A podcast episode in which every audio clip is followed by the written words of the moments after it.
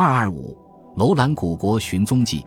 悲凉大漠有传说，一九零零年，瑞典的一位探险家斯文赫定到中国的罗布泊考察。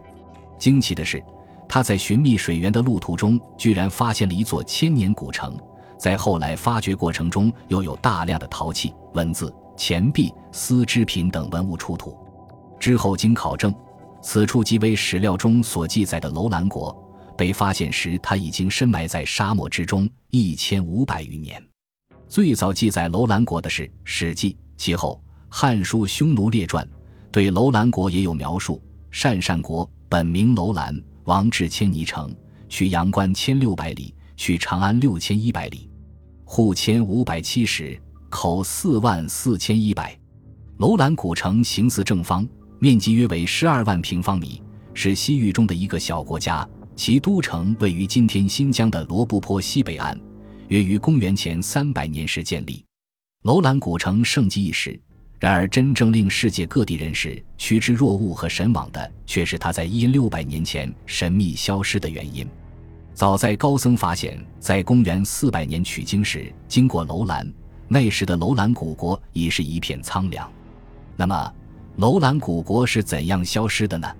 生态恶化说。楼兰国在繁盛之时，将大片树木砍伐，用来建造太阳墓葬。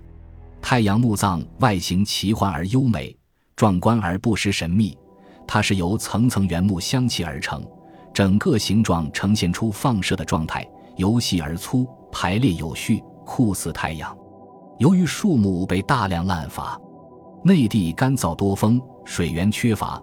最终，生态平衡遭到了极大的破坏，沙漠逼近，楼兰人为了逃荒，远离家乡。战争说，东晋是我国历史上战乱不断的时代，频繁的战争将楼兰文明一洗而尽，民不聊生，百姓苍茫。水源匮乏说，楼兰文明得益于塔里木河的流经，然而在东汉之后，由于河流中游的注滨河改道。楼兰国也因此丧失了主要的水源。虽然后来敦煌的索勒率人竭力将注滨河水引入楼兰区域，但是最终还是没能让楼兰摆脱断水的命运。灾病说，在落后的生产力条件下，瘟疫的流行必然会将灾难殃及周边几乎所有成员。楼兰文明消失之因，至今众家争论不休。但是无论是哪种说法。